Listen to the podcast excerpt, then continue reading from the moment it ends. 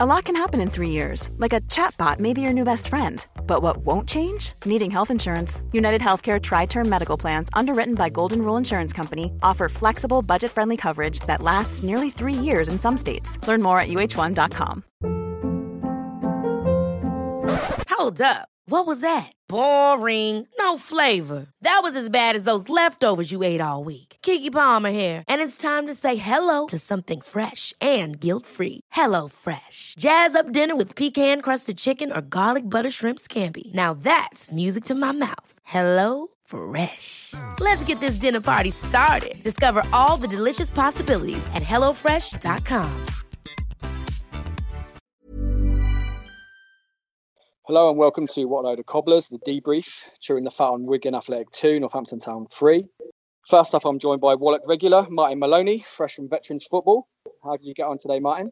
A very low scoring, a one nil win, and you don't get many one nils in, in Veterans Football. I, I was hoping after my cricket injury to maybe get like ten, fifteen minutes off the bench. You see how my knee was doing.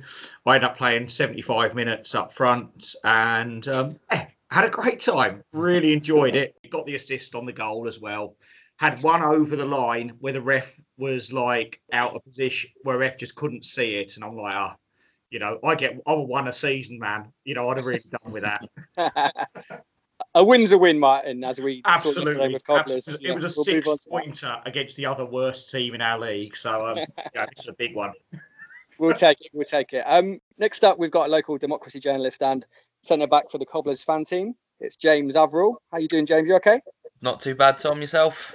Yeah, yeah. Quite happy after yesterday's result, I guess. Um, how are the fans team getting on? Well, we, we did play yesterday. We played away at Cambridge. Um, we uh, played at Ely City's ground, which is a nice little ground, actually. Um, we lost three one yesterday. Uh, it was a bit, bit unfortunate. We took the lead then... Uh, a penalty, um, a bit of a scrappy uh, own goal uh, that came off yours truly for the second. And uh, it's it's definitely not in my top five own goals. I scored one from the halfway line once. This one just kind of hit me on the knee and went in. So, um, uh, yeah. And then a, a third absolute screamer from the Cambridge forward, which was his hundredth goal. And it was absolutely torrential rain at the time. And he did like a an entire mudslide down the down the pitch, which we, we couldn't begrudge him that. It was a hell of a strike. So, um, but yeah, it, it's always good. It's always good fun, even if um, even if you don't come out the right side of the result. Is fans team football competitive, or is it more just a bit of a laugh between sort of fellow well, fans? It, it's strange you say that, because I, I, I think it's become more competitive in the last couple of years. It always used to be quite a, a, a good laugh. There, there, was some, mm. there was some nasty tackles yesterday. There was one on me that uh, was probably the worst challenge I've ever had on me. But um, mm. normally normally Cambridge are uh, a good, good set of lads, but it was a little bit niggly yesterday. But um, it, certainly last couple of years, I think it's got a little bit more competitive. So I guess if you just get sort of twenty-two lads on a football pitch, is always going to be competitive no matter what. There's a reason yeah. behind it. Um, let's move on to uh, Brendan Walsh, who's a Cobblers merchandise collector extraordinaire. He's got some good stuff, good, good, good old kits in his in his locker, and he's a record industry insider as well. Um, it, what do you reckon it's easier, managing the Cobblers or Lewis Capaldi, Brendan? um, probably managing the Cobblers, to be honest. uh, yeah, it's, it, it sounds easier to me. Not many probably rock and roll egos in the Cobblers dressing room, you know. Now John-Joe O'Toole's left. no, I, do you know what? I, I've, I've had the chance to meet John-Joe. I bumped into him at a gig not long ago um, yeah. with, uh, with another Cobblers supporting friend of mine who works in music. And, and um, yeah, we had a chat with him, and he, he's into some really cool music. So we said, you know, we've got season tickets, but if you can, like, sort our away tickets, we'll sort your guest list to the gigs you want to go to. And we, we went to one or two gigs and down here in London. Obviously, you know, not Friday nights, keeping them fresh for the games. Yeah. Uh, and it was it was just amazing to, like, you know, have a pint with him and, and have a chat with him. It, it was around about the time Cole first came in as well. So he was giving us all the kind of inside information on that appointment and what the dressing room was feeling about it. But it was it's a shame when he left, obviously. I, I text him every now and then when I see the Burton score. But, um, yeah, yeah he, he was a good lad. And he's about the only one in the squad, I think, that listens to anywhere near decent music. The rest of them have got horrendous music taste, so... Yeah, I should imagine his uh, his choice for the, the music in the dressing room would be a bit different from most. So yeah, he's big. You're always John-Joe. But it's good to have you on board. We'll have a little chat about music a little bit later on, and, and football, if that interplays at all. Um, last but not least, we've got Alan from Wigan Athletic podcast, The Pie at Night. How's it going, Alan? Um, you uh, you had us a bit worried late on. Yeah, I think uh, two goals is probably our max at the minute. It's not uh, not easy going. No, but I thought um, you played with great spirit. I thought though, even even when you were behind, you were still going for it. So it could have been a lot worse, I think. Yeah, yeah. Second half definitely. Yeah, yeah. I think uh, game of two halves is the uh, old cliche, isn't it? Yeah, very much so. We can move on definitely to that now. Becoming our new Cobblers cliche, I think, before we dive into the game. Yeah, most of our games can be split down the middle by the first half or second half. One of them will be good, one of them will be awful. Mm. So, yeah, so Martin, sort of expand on that a little bit. Like, do you think it was just a, a game of two halves and that's the way Northampton play, or was it a, a real um, unprofessional second half like some people have, have pointed to? Um, I... Th- In terms of, of it being about the way we play, I don't think any team can set, you can't set up to say, right, we'll we'll give it everything for one of the half. We don't know which half it'll be.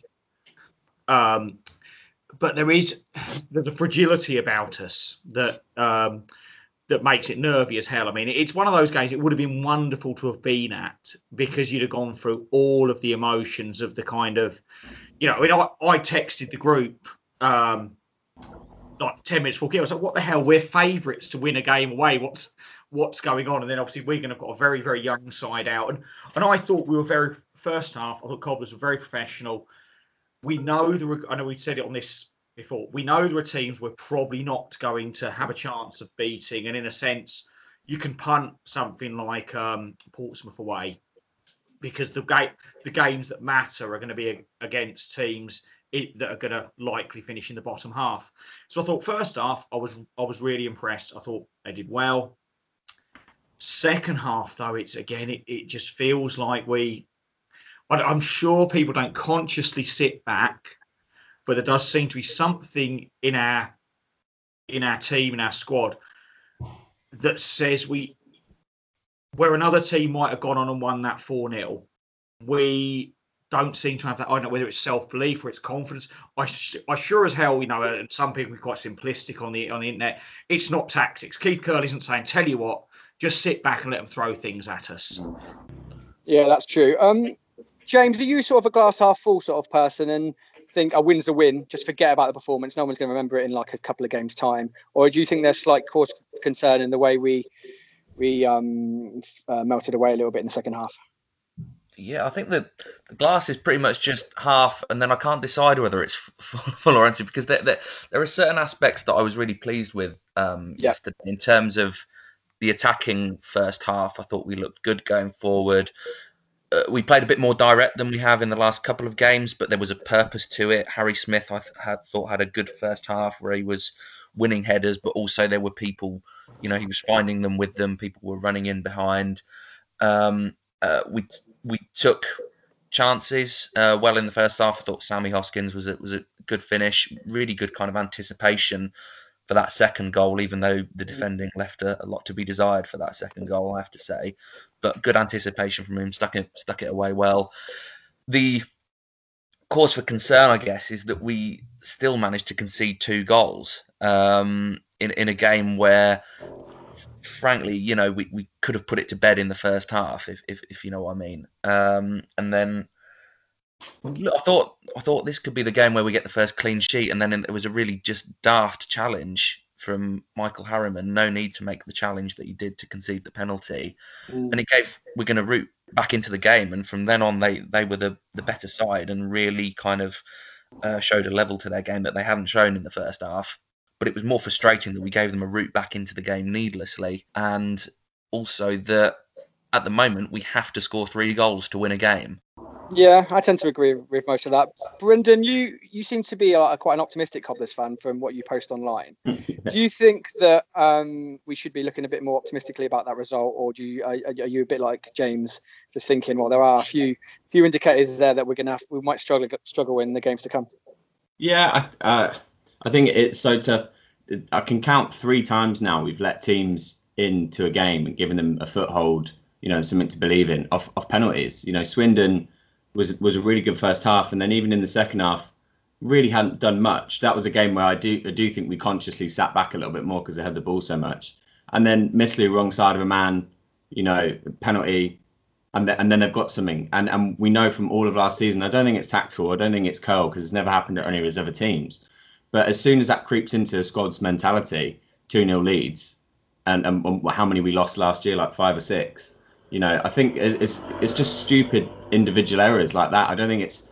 That that's the only thing I'm trying to be optimistic about is is that stuff can't really carry on. If it does, then you get relegated. But yesterday, Harriman, who's normally really sharp and clean and neat around the box, just again, a wrong side of a man, really stupid tackle, and it gave a team that up to that point hadn't really done too much to th- to threaten the goal. It was mostly long shots and stuff. You know, it gives them something. It gives them a carrot in front of them. Do you know what I mean? And I just think that's what we can't do. We can't allow teams into games like that. Charlton and Portsmouth as well, you, we're holding them off, holding teams that we're expecting to, to to lose to, but we're, you know, we're in the game, and it's stupid, really easily avoidable individual errors.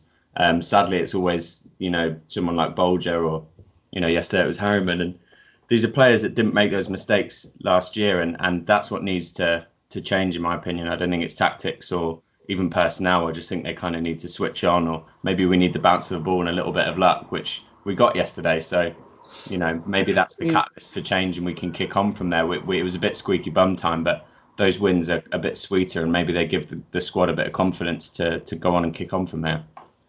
Sure. I think Harriman's performance was actually quite indicative of the, the game of two halves things, or the contrast, because he made the mistake to give away the penalty, but also he won, he was one that intercepted for Hoskins' goal, and it was, yeah, really live to the ball. You know, Hoskins was also live to the ball. It was a good goal in the end, but so there was a mistake and also like success, so it probably shows that contrast. Um, Alan, from the Wigan perspective, you let's face it, you went into that game with a hell of a lot of injuries, and I was speaking to Weir's cousin, and he was saying that uh, basically you had a lot of players out of position. Is that right yesterday? Um, yeah, we had a lot of younger, well, not necessarily younger players. So we had, you know, sort of like twenty-one, twenty-two year olds come in, yeah, but the players that haven't had a lot of experience. Um, mm. So whilst we've had a successful youth set-up, they've not been getting first-team opportunities at all. Um, so they've come in to replace players, but then, yeah, two or three of them being asked to play out of position. So the, the lad who started at right-back, he's uh, a wide midfielder, winger-type player, mm. usually. We had a right-back playing at centre-half.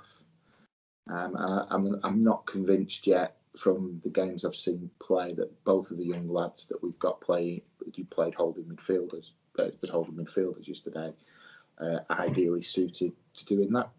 If if young lads are ever suited, you know, having a pair of twenty-year-olds playing holding midfield is, is yeah, going to lead you to um, naivety and nothing else, I think. Um, I think that, that came, all those things came in, certainly in the, the first two goals, I think.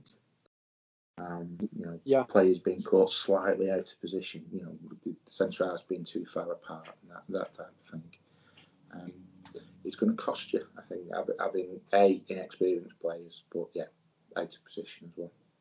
I'd, I'd never thought of this, Alan, but you make a really good point there about young holding midfielders. I know it's the old joke, the the like, no one grows up wanting to be Gary Neville. I'm always thinking, no holding midfielder ever seems to be less than about twenty-eight. It's almost like no one starts there. It's just you end up there. Yeah. Well, it takes a certain amount of intelligence, doesn't it? You know, you, you look at all the best players who played there over the years, your Makaleli's through to, you know, the three or four lads who played there for Barcelona when they were at the heights, and and they're all really good readers of the game. They have to be. Um, and no matter how many youth team games you play, to be thrown into senior football and be asked to read a game and run a game from there, it's, it's, it's a big job.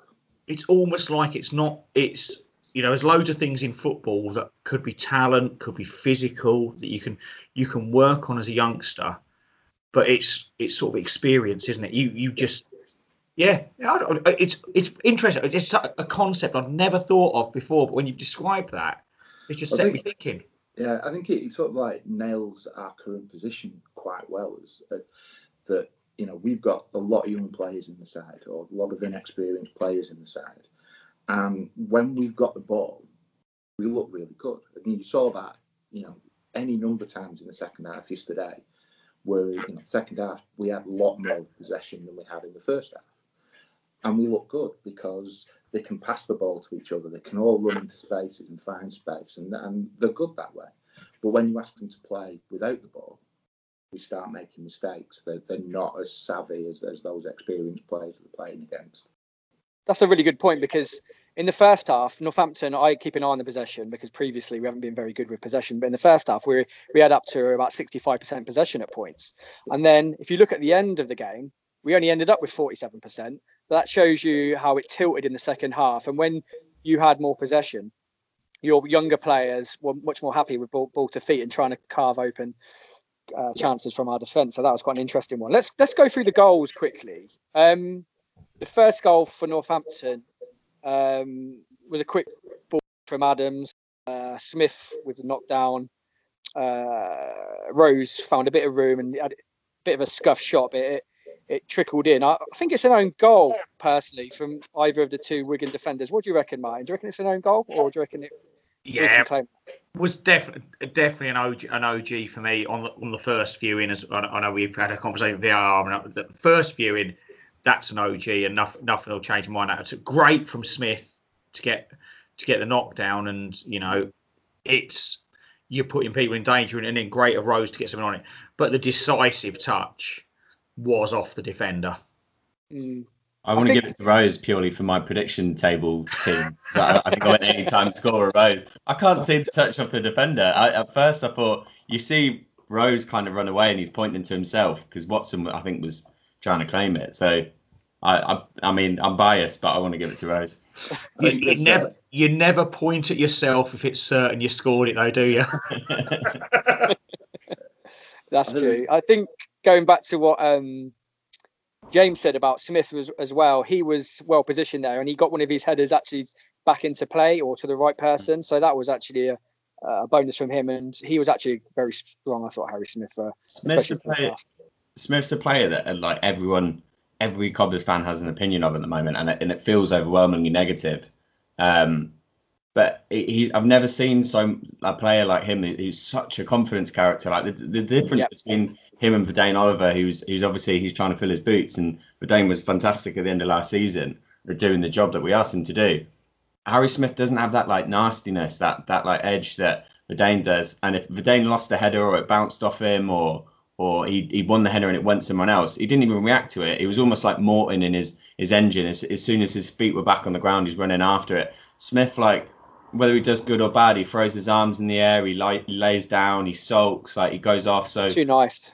Yeah, so getting that kind of, and he, when he's having a bad day, a bad game, he, he gets worse and worse and worse because he goes in on himself, he stops challenging, he, he's yeah. throwing his arms in the air. And yesterday he won a, a couple of headers really early on, a little, a little bit like when he played really well against Cardiff in the Carabao Cup, um, when he took that penalty. And, and you see him, he, he gets up for it, and it's so frustrating because in, in the first fifteen minutes of the game, you're like, it's going to be great today, and then other days you're like, you might as well take him off now. And I thought yesterday he worked really hard. That's another reason I want to give it to Rose, because then I think Smith gets the assist that way. Let's go on to the second goal, and probably Alan won't want to talk about this too much because it was a bit of a horror show from Wigan's perspective. Um, second Cobblers goal. Like, I don't know what the goalie was thinking, inviting that pressure. He seemed to like, sort of take out towards the right of the out of the, the penalty box, and then he decided to do a diagonal ball out of defence, which we talked about before. Harriman intercepted, and then uh, Hoskins showed good anticipation and touch to move in and with a good finish. Now, Alan, what would you what was that goalie thinking for you guys? I think he's trying to trying to start off with possession, isn't it? He, it's surprising difference between League One now and, and the last time we were here is yeah. how many how many people, teams you see taking short goal kicks all the time and trying to trying to play with some element of possession before they bang it up front to, to the inevitable big man. And I think it was as simple as that. I think he looked up, saw a pass to Pierce, the left back, mm. um, and and tried to lob it to him. By which time Pierce had turned around and started jogging up the field. So mm. you know, when you're giving your your lad credit for intercepting it, which you know is probably due, but he, he didn't really have much um, pressure in terms of being able to pick that ball up because our, our lad was wasn't even looking. I don't think. So. I don't think his header that it, it was obviously a fantastic header for the assist, I don't think he means it. You get, and if he did, it's probably one of the assists of the season. You know, I think I actually think he's trying to nod it down inside to Smith, and it just balloons up off his head, and it's good anticipation from Hoskins to get in and apply the finisher once. So, yeah, it was a bit yeah. tough goal to concede. Yeah, the the bigger the bigger problem the, for me, Jones is he's one of these keepers that sort of like he's he's a fairly fairly solid keeper, but he's prone to making mistakes, and he always gets caught out from his mistakes. But it's what happens after that for me, with how spread our centre halves are. Mm-hmm. You know, any anybody an under nines team could have run through that gap in, in the middle of the defence. Yeah, scored that scored that second goal. You know, it's, but, it's those those things that worry me more than individual mistakes to a certain extent. Mm. But credit to Hoskins though for the, the, the, the decent finish and the anticipation. James, you were saying last week you thought actually Hoskins is better through the middle, didn't you? And he, he might have reinforced that sort of belief, do you reckon, James? one hundred percent. I mean, if you think back to kind of Sam's trajectory as a Cobblers player, I guess, obviously the title season under Chris Wilder, he was kind of almost like a second choice striker, wasn't he? Um, but, you know, played played up front and, and did score a few goals that year. The next year under kind of Rob Page, he had a real purple patch of form where he was basically, because uh, I remember I was reporting for the Herald and Post at the time, I was pretty much giving him man of the match six or seven games in a row for a, a spell he had where he was basically an attacking centre midfield. And he was running at players from kind of midfield. And, you know, any it doesn't matter the level, any defender will be terrified of pace. And Sam has that. And I since then, I've been utterly convinced that that is his best position, um, certainly either that attacking midfield or as a central striker. I don't think playing out on the wing suits his game at all because he's got the pace, but his kind of crossing delivery probably isn't good enough to be a wide player. But certainly, I think his best position is in behind those kind of strikers centrally running at defenders. Yeah. Um, and we saw yesterday with the goal, there was excellent anticipation because he's not near that, that the penalty area when Harriman wins that header. But if you look, you can just see kind of like on, on the videos, such a real kind of exhilarating burst of pace to get in there and then, you know, took the chance with aplomb. So I one hundred percent think Sam's best position is, is through the middle. Um, and I'll, I'll believe that until, you know, his last day as a Cobbler, really. It just needs that chance from the manager and for him to have that belief to put him through the, through the middle. But I always say he vents pressure so well coming from a wing-back position or whatever that you can see why Keith Curle likes that, because sometimes we're we're not doing, you know, we're, we're under the cosh and he will just, will just through his sheer pace, will carry the ball a fair distance. So it's a bit of a quandary for Curle, that one. Um, I guess that's sort of, sort of a... a good sort of sim- symbolism of, of Cobblers. Movement of the pitch in the first half was really good. And then we went into the second half. I'm struggling to see how we had sort of a Jekyll and Hyde performance from first to second. Um, Alan, do you reckon, why do you reckon Wigan played so much better in the second half? Do you reckon it was a rocket up the arse from the manager or they just, just a bit more cohesive with possession?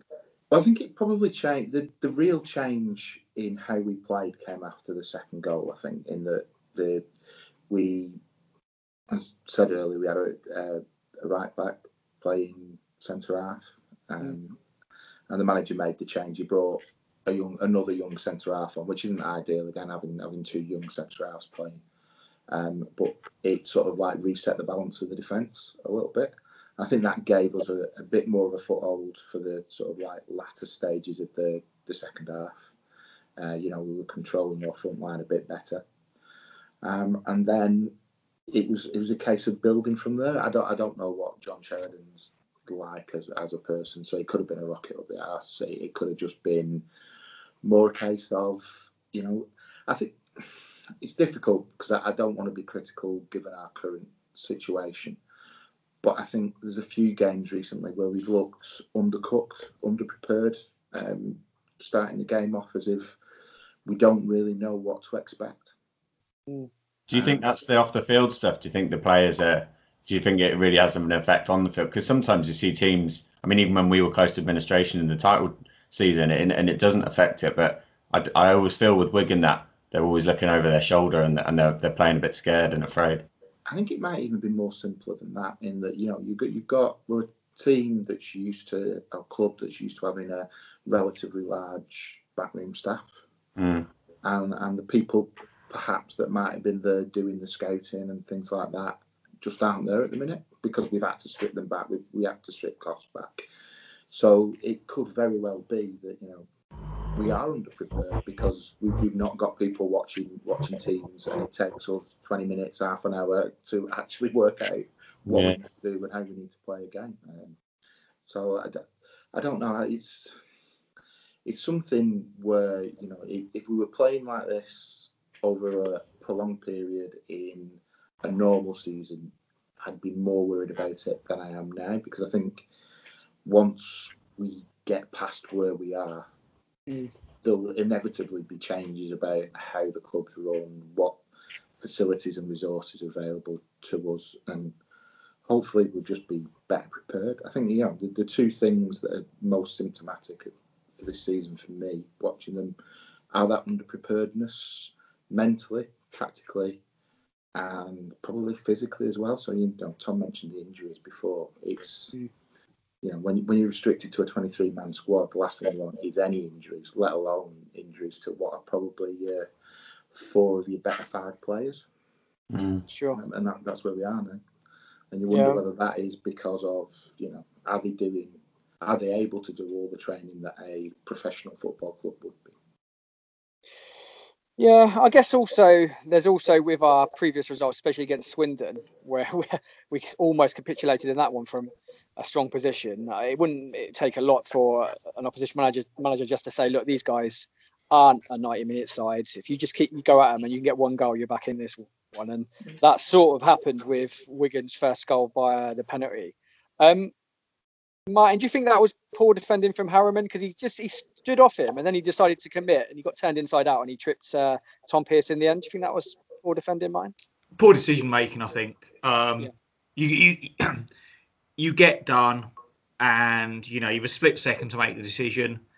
I think he's made the wrong one. You let once he's in the area, you let the guy let the guy go. Don't don't dive in. It was it was an easy decision for the referee, and I just think you know Harriman, who I think has been you know over the last couple of years one, a really really good player. He would probably put it down to that as well. It's just split second. The chances of nicking the ball versus giving a penalty away. Versus, you know, it's not like the guy is clean through. There's, you know, he's going to a crowded area. Yeah, we're two nil up. Didn't didn't need to, to make that challenge. I'm sure if he had his time again, he's not making that challenge, and we take our chances with the guy having a shot. True. And Joe Garner scored the penalty pretty confidently. I thought. I thought he led the line for Wigan pretty pretty well. So give Wigan a little bit of a route back into the game, and a lot of our fans, the knives were sharpening at that point, and we were, we weren't really that confident. But then Cobblers got a third after that uh, via Caleb Chukwuemeka, the young striker who's attracted interest allegedly from Aston Villa and Club Bruges. He showed good positioning and he, he scored the goal. It was a scuff shot, no doubt about it, but it went in and it was just good positioning for him. And it just feels like we were let off the ropes a little bit then. Alan, what do you reckon? Do you reckon that was that was just sort of the killer goal, I guess, wasn't it? I think so, yeah. I think um, I, I jokingly said at half time on, on Twitter that, you know, I had three two all written all over it. Um, and I think that once that went in, uh, then three two was, you know, the best result we were probably going to get out of it. Um, I'd say it, it was a good goal, but again, it was symptomatic of naivety from us.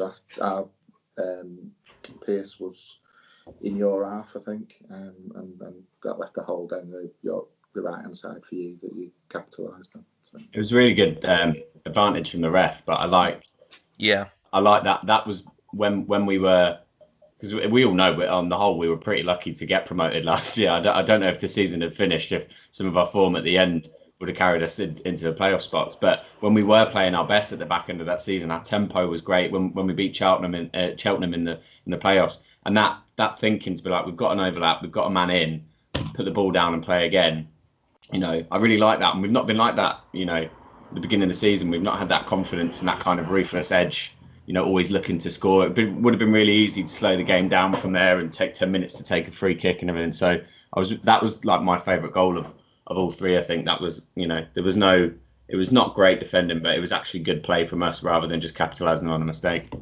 Yeah, yeah, definitely. And showing that dynamism we've perhaps lacked a little bit in going forward in recent games. I really like Caleb Chukwuemeka, and I know that's saying nothing considering if that, if that alleged interest from Villa is true, that he's been highly scouted. But for me, I'm just thinking this guy needs to start starting soon, because he's got he's got power, he's got a little bit of finesse, and if we want to keep him, because there's there's still no news about his signing a proper pro f- contract for Cobblers. I think this guy needs to be starting, um, and not just having to make an impact from the bench. I don't know. What do you reckon about that, um, James? What do you reckon? Yeah, I completely agree. There's there's a real talent there. I mean, he's been a name that, you know, if you read kind of like the youth team reports and that, he's consistently been scoring in that youth team. And I always get frustrated with the fact that we seem to have a lot of players who score lots of goals in, in the youth teams, and then they never get a proper chance with us in the first team. Like, really, yep. You think last last youth team striker we have a proper chance to, you'd probably argue, is Ivan Toney. Um, you know, we had the likes of Joe uh, Ichofano uh, and and that, who you, you never quite know whether they could have made it or not, because I don't feel like yeah. we gave them a proper go. It feels like we're yeah. giving Caleb a proper go, so I think you've got to give the manager credit for that. But I would certainly, I think he's demonstrating enough in his performances to show that there is a real talent there. Like you say, he's got so many attributes. He's big, he's strong, he's quick, he can head the ball, he can hold it. He's He's got everything in his locker, I think. Mm. And if he can just start, um, you know, adding more goals to his game, uh, but that's only going to come if he gets more minutes. And I, I think, yeah, I, I'd be inclined to see him starting a few. And, and also, it, it, it's kind of an, an investment in an asset, I guess. You know, I think realistically, if he continues, you know, uh, improving uh, in the way he's done, he's not going to be a Cobblers player for long. Frankly, there's going to be bigger teams that, that want him. But if we, you know, um, can, you know, get him playing more, get him more goals, you know, I, I don't know how these things work now with tribunals or whatever. I, I don't know whether we'll get a, a, a certain amount because he's a youth youth player, or whether he, it's if he doesn't sign the contract, that's it. I, I don't quite know the, the rules now, but um, I think if if he, you know, if he, if we can give him more minutes, he might be more inclined to, to sign that contract with us. I, I don't know what the situation there is, but yeah, certainly sure. I think he's got enough raw ability um, to justify starting him at the moment. Carl did say in an interview, didn't he? It wasn't a case of he's not uh, been offered a contract or he's not, or he's refusing to sign it. It was because of when his uh, youth contract, so basically it's up at the end of the year, and. Yeah. And I think it's kind of, they've said to him, it was another thing I mentioned in the interviews, right at the beginning of the season, at the beginning of pre-season, he sent him back down to train with the kids because he'd moved up, wasn't impressed with him in training. And um, apparently him, his dad and his agent went in went in to see Curle, and he, he said exactly what he thought of, of Caleb. Um, and, and weirdly, that was when these these rumours of, of Aston Villa, I'm still convinced it was the agent kind of touting the name up to go and join his brother in the Aston Villa Academy.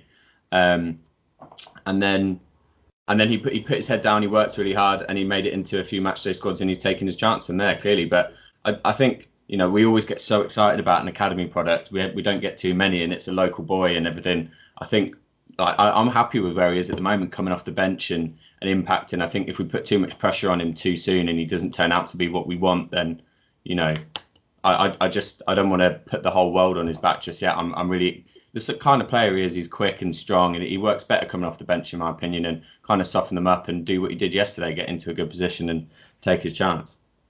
The, the proof of the pudding will be where he is next season, because yeah. if there is any truth to Club Bruges or Villa, if he was out at loan at Kettering, which he was a couple of months ago, and ends up signing for Club Bruges or Villa, you've got to say there's a massive discrepancy between those those two levels of ability, and you, you'll ask questions. Um, but You know, he was in a Daily Mail report saying he'd been linked to Aston Villa.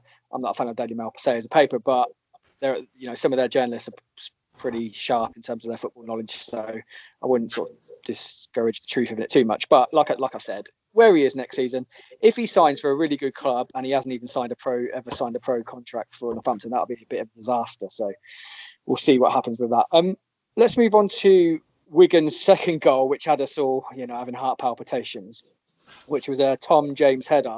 It was a thumping header, good old-fashioned head- header from, I think it was a Tom Pierce cross. Uh, it looked like there's two Cobblers players on him, but he still managed to power home that header. Um, Martin, what, what would you say to the defender on that one? Um, I think, you know, we, we concede so so so many goals currently that You know, you, you've got to say it can't always be that the other team are really good and do things right. Equally, sometimes it is a great header, you know, a great header. Um, you know, you probably put, put your hands up to the you know, first one's avoidable. Second one, yeah, I think that's that's good play, and maybe that is the sort of goal you can expect to concede. It's the ones we've made poor decisions before that are, are made the ones to worry about. So, yeah, hats off on that one. Um, that was a, a, a great header, and thank heavens they hit the post a bit later rather than put it in.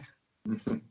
I think it's, it's a good point. You know, you really are picking holes in, in defenders, in, in your defence, if you're questioning who should be picking up the uh, opposition right back in open play bursting into the box. And I, I have no idea what he, what he, how he got in there, what he was doing, but I can understand why he didn't get picked up, because you, you just wouldn't really expect that to happen, would you? It's a, it's a great cross in as well. You know, yeah. them, them kind of balls are really difficult to defend, because if you know, even if the defender wins it, there's a chance it's put in with such pace. Even if you, you know, even if the defender gets something on it, there's a risk it could go in, you know, in, into your own net. Um, so that, that yeah, that that was a well worked goal. I thought a good good cross and good header in. Um, but I mean, you know, I think like Brendan alluded to earlier with the, the three penalties that we've given away this year, you, you don't mind so much when you concede goals like that. Where we need to kind of improve is making those daft decisions. Yeah. And, and and the worrying thing for me actually is that it's experienced players that are making those decisions. You know, was it Bolger? I think gave away a really needless penalty away at Bristol Rovers, Missalou against Um, Swindon, and, and now Harriman and this, and you know that that's that's down to individual errors. There's not much mm-hmm. Keith can do about that. So uh, you know that's that you know that's the, the key to us addressing that defensive issue at the moment. Players my, step their games up individually. That's been my worry is is, is errors, because you know tactically you can tweak things, you can you can drop midfielders back, you can change things. But like you said, Cole can't can't be out there playing the game for them, and he was a top centre back himself. He has a, he, he's always had a good eye for centre backs. People keep uh, you know complaining that he hasn't replaced the defenders uh, that we sold or, or let go at the end of last season. He was the one that found them in the first place, so he knows what he's looking for in his centre backs. Mm. He really likes what he's got. I know, obviously, he's brought Sheehan in and doesn't seem to fancy Ratchet. Sheehan has brought a level of composure to the back three in those in these first two games, so I do like that. But those those silly errors, like they. That will cost us. That will that will relegate us if we don't get rid of it now. And all of last season, the best defence we had, we knew we could pick all three of them on the team sheet. They were the first names down, and yeah. the, the chopping and changing, I, I think, isn't isn't helping. And we need some consistency in there. But they're not goals that that you said we would have conceded last year. I don't know how many times I've watched. We've conceded from it three times, but. Teams must see it now. You go back post on our corners, long over everyone's head, and there's yeah. a nod back. Charlton did it to us three times in one match. Ryan Innes uh, yeah. set up the one goal from it, and then it nearly happened again, like straight afterwards. It, it's it's like headers and basic errors like that. That's not Curle's defence. You know, we've got the worst defence in the league now at twenty goals conceded, and it needs to stop ASAP. You know, Milton Keynes are, are down the bottom with us, but. They they attack well and, and concede a lot, and I, I'm, yep. I'm my hope on Tuesday is that we do another three two, four three, because I can't see us keeping a, a first clean sheet on Tuesday if we continue to make mistakes like that. Yeah, that's a very good point. I've been looking at Milton Keynes actually. They I think they've got the you know I'm a bit of a possession nerd, but they're I think they're up there about sixty percent possession, the highest possession in League One. Even though they're fairly down the league, I think they're just one position below us. So yeah. it'd be interesting how we can try and. Uh, boss the ball a little bit and try and squeeze out these these mistakes, because Tuesday is going to be a, a big game. Um, I think we're going to have played Milton Keynes already, so we can chat about that in a bit. But um, late on, we, we we have to talk about it. Kyle Joseph for Wigan cut at the post. My heart was in my mouth watching this. It was. I said Cobblers should be sponsored by Sudacrem. The amount of time it's squeaky bum time for Northampton, but th- this was a this was a. You know, he's only a young lad, isn't he, Alan Kyle Joseph? And he, you know, yeah. he could have won, could have got that equaliser from the that youth was team. His, uh, yeah, he was uh, playing under seventeens last season. Um, yep. I certainly, that's the first time I've seen him. Um, and it's always quite exciting to see somebody, you know, striker make his debut, and the first thing he does is uh, run thirty yards to make a foul, which uh, was his. to see. But yeah, he. he, um, he He, he looked a bit lively, and that moment was was one. Yeah, um, A for us, but it, you know, just just what millimeters the other side, and it would have probably gone in off the post. Yeah. And yeah, he, just just from that that that one moment, he, he looks quite a prospect. I know he scored goals at youth, youth team level, but mm. um, he, he looked to have energy, and and that turn was uh, was definitely uh, a, a piece of skill that we're not used to seeing this season. Anyway. I was more worried about the. Uh... Obviously, it came off the post, and I and for a second I thought your striker was on it. I have no idea how he didn't then tap that in. Yeah. And then, and then when uh, I think it was Harriman or, and and and your lad ended up on the floor, so that's another penalty. That was the bit I was I was more scared yeah. about. To be yeah. honest. I yeah. don't, honestly, you know, but we need those little bits bits of luck to, to go our way if we if we're going to go up the table.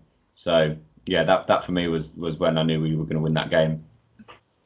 Yeah, definitely. And um, we put it to the N Q N T F C tw- Twitter people. Was it a game of, you know, uh, of two halves, uh, you know, or is it a, uh, a win? A win's a win. Just take the win. And most people said a win's a win. And I think we have to accept that, that certain games, like I said, you're going to forget about them in a couple of games' time. Take take the points. Obviously, if it continues with us just not coming out to play for the second half, it, you know, there's going to be trouble for Curle inevitably, unfortunately. But for that game, I think we just accept that Wigan aren't a bad side at all, even with their massive injuries. I still think they play football the right way, and we came back with the three points. Um, I think going into Tuesday's game with Milton Keynes, Martin, do you reckon it's given us a little bit of confidence to? They're not they're not our local rivals at all. They're just it's just you know we just pity Milton Keynes, don't we? But it's a bit of a local grudge match, let's call it that. Do you reckon we can go into that Milton Keynes game with, with confidence, or are you are you still sort of on this offence about how how we're going to do? It it only adds to it that I'm working down there now. Um, All right. I I think in a sense in the sense that we know what we are, we're vul- we're vulnerable about, and you know, it's been put more eloquently than than I have. Um, I think especially by Brendan, we know our weaknesses, but equally we know we've got some good stuff in our locker at the other end. So mm. I think almost, you know, there'll be work on those weaknesses. We know we can score goals. True. So I think, you know, there's a degree of confidence that says if we're at our best, we'll score more goals than them. Obviously, we've got to work on fixing the kind of concede two goals every game thing, because you know, unless you're superstars or like our twenty fifteen sixteen season, you're not going to average, you know, three goals a game. No, no, and the best, you know, in, in competitive leagues, the best clubs in the world don't do that. So, yeah, I think that we're going in with a bit of confidence, a bit of belief, um, and we'll see what we do. You know, I, I for, for not just for football, local reasons, you know, no team I want to beat bet more than them because of their um, the nature of what they are. Mm. Um, But I would, I would love it to be, you know, a, a win down there, and um, then suddenly that's, you know, while we're fixing the things that are clearly broken, if we've turned, you know, six points from the Wigan game and the M K game, suddenly things look a lot more. You know, it doesn't mean your problems have gone away, but that you can't; those points don't get taken away from you. That stuff, that stuff's in the bank. Yeah, that's true. Um, James, have you followed Milton Keynes at all this year, this season, how they're getting on and if, if they're beatable? Well, yeah, I mean, I, I worked at the M K newspapers for quite a while, so I, and I know a fair bit about the Dons. I know um, Toby Locke, who's the M K Dons reporter over there. Mm. It certainly looks like it's uh, entertaining, being an M K Dons fan. Kind of similar, you know, uh, lots of goals at, at both ends, really. But um, I mean, re- realistically, looking at it, we're going to be judged Uh, this season on the results we get against teams who are going to be, you know, uh, in, in, in the bottom half. I think someone mentioned that earlier. So these are the games that we need to target winning, particularly at home uh, to, to a team that's below us in the table. And there's not many at the moment. So, you know, we absolutely have to, you know, look at getting three points for, for this game. And uh, yeah, I mean, we did have on, on paper a tough start to the season. Um, on paper now we have a, an easier run of games, so I think it's good that we've got that um, kind of easier run, so to speak, um, off to a winning start. And if we can get another, um, you know, three points on, on Tuesday, suddenly, you know, the the table is starting to look a lot healthier. So we we've certainly got to look at getting three points. Um, and hopefully that's what we'll do, because um, yeah, I, there's no team I enjoy being more other than Peterborough than, than M K Dons. fingers fingers crossed on that one. Um, Brendan, let's sort of go back to Wigan quickly and sort of turn it on its head. Mm-hmm. You did you see anything in that Wigan side yesterday? Uh, you know, that gives you know Wigan fans hope that they can climb out of this sort of relegation battle. And bearing in mind they've got a, a Spanish takeover pending, mm. I think there is there was signs for me that they can play a little bit of football. Alan disagrees probably, but I think there is some little bits of talent in there. And if they bolster, uh, you know, in January, they I reckon they could. They've got a good chance of staying up. What about you? Yeah, I, I, of course. I think a, a team like Wigan, the setup and, and the history they've had, even recent history, you're yeah. always in, in it with a chance. And, and and like I mentioned right at the beginning, you know, sometimes through adversity, teams can come out of it really positively, like our fifteen sixteen Champions season, you know, and um, there's there's loads of evidence of that. I think it's just so turbulent at the moment, you know, and, and like you said, there's an, there's a pending takeover. It's all a little bit up in the air. I think once it starts to settle down and they can focus and and just get on with the game, you know, yeah. there, there was definitely signs there. How depleted and, and you know, um, pieced together that side was to take us to three two is, is, is um, you know, not a mean feat. And I said to yeah. my mate before the game, I was like, you know, it, it, all this stuff online about how depleted the Wigan squad was and it was going to be a walkover. And I was like, that's what Shrewsbury would have said when we went to them second, third game of the season and we had eleven first team players injured and they mm. lost. Like a lot of the time, you know, you put all that pressure in and, and it forms diamonds. And a lot of those players and young players um, will will benefit from this first team football. And if they make a few astute signings and and, and find some form and get, a, you know, rub of the green, by all means, I, I, I personally, I don't think they'll be in the relegation zone come the end of the season. Let's wrap up now because we've been talking for a long time, but it's been really interesting. And thanks to Alan for coming on and just giving us an insight into Wigan. And hopefully, you know, they're back at the league and we are as well soon enough. But thanks, guys, and uh, we'll speak again soon. Brilliant. Cheers, everybody. Cheers, Cheers, Cheers guys. Take it easy. Have a good afternoon. Cheers. See you later. See you, See you later. Good luck for the season. Thank you. Yeah, good luck. Right. Hey, it's Danny Pellegrino from Everything Iconic.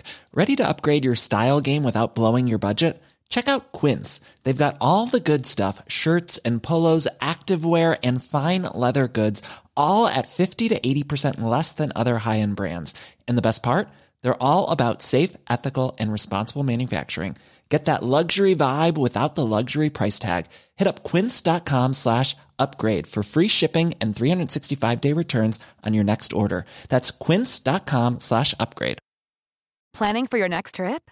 Elevate your travel style with Quince. Quince has all the jet-setting essentials you'll want for your next getaway, like European linen, premium luggage options, buttery soft Italian leather bags, and so much more. And is all priced at fifty to eighty percent less than similar brands.